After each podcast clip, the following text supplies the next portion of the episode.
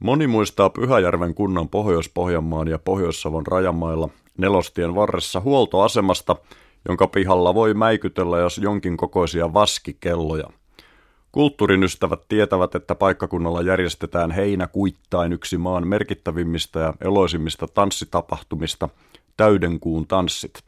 Ja kitsin ja camp-huumorin harrastajat ovat saattaneet bongata kunnan keskustasta, Pyhäsalmen taajamasta – mestari hiihtäjä Helena Takalon alastoman näköispatsaan. Isorahan tuttavat ja vuoriteollisuuden tuntijat taas huomauttavat tähän, että mitäs näistä, kun paikkakunnalla on Euroopan syvin kaivos. Pyhäsalmen kaivos, jonka onkalot tunkevat 1450 metrin syvyyteen. Kaivos on toiminut jo puoli vuosisataa, joista viimeiset kymmenkunta vuotta tietenkin kanadalaisomistuksessa – Sieltä on rouhittu miljardien arvosta kuparia, sinkkiä ja rikkikiisua eli raudan sulfidia. Mutta eipä rouhita eikä louhita enää pitkään. Malmi loppuu vuoteen 2018 mennessä.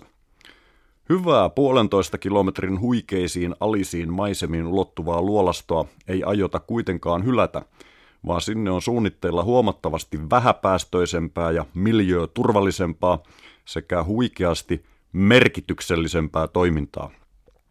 Pyhäsalmen kaivoksessa aletaan louhia tietoa. Kaivokseen kaavaillaan jättimäistä hiukkasfysiikan tutkimuslaitosta. Suomalaiset tutkijat toivovat hartaasti, että maamme poliittisilla päättäjillä olisi riittävästi älyä tarjota tälle olennaisen tärkeälle kansainväliselle tiedehankkeelle tukea. Laitos on isosti esillä työ- ja elinkeinoministeriössä sekä opetusministeriössä vielä kuluvan vuoden puolella. Pyhäsalmen syvä reikä on neutriinon laboratoriolle ihanteellinen paikka maailman laajuisin kriteerein, koska syvyys ja kallioinen maaperä tuottavat luonnollisen suojan kosmista säteilyä vastaan, joka maan päällä sotkee mittaustulokset. Keskeinen yhteistyökumppanikin on sopivalla hollilla.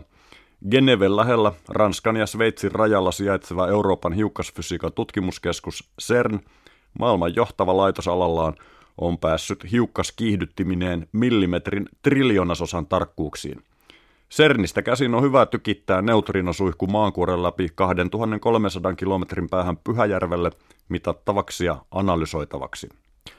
Neutrino on sähköisesti neutraali pienimassainen kaveri, tärkeä mutta vaikeasti havaittava tosi olevaisen elementti.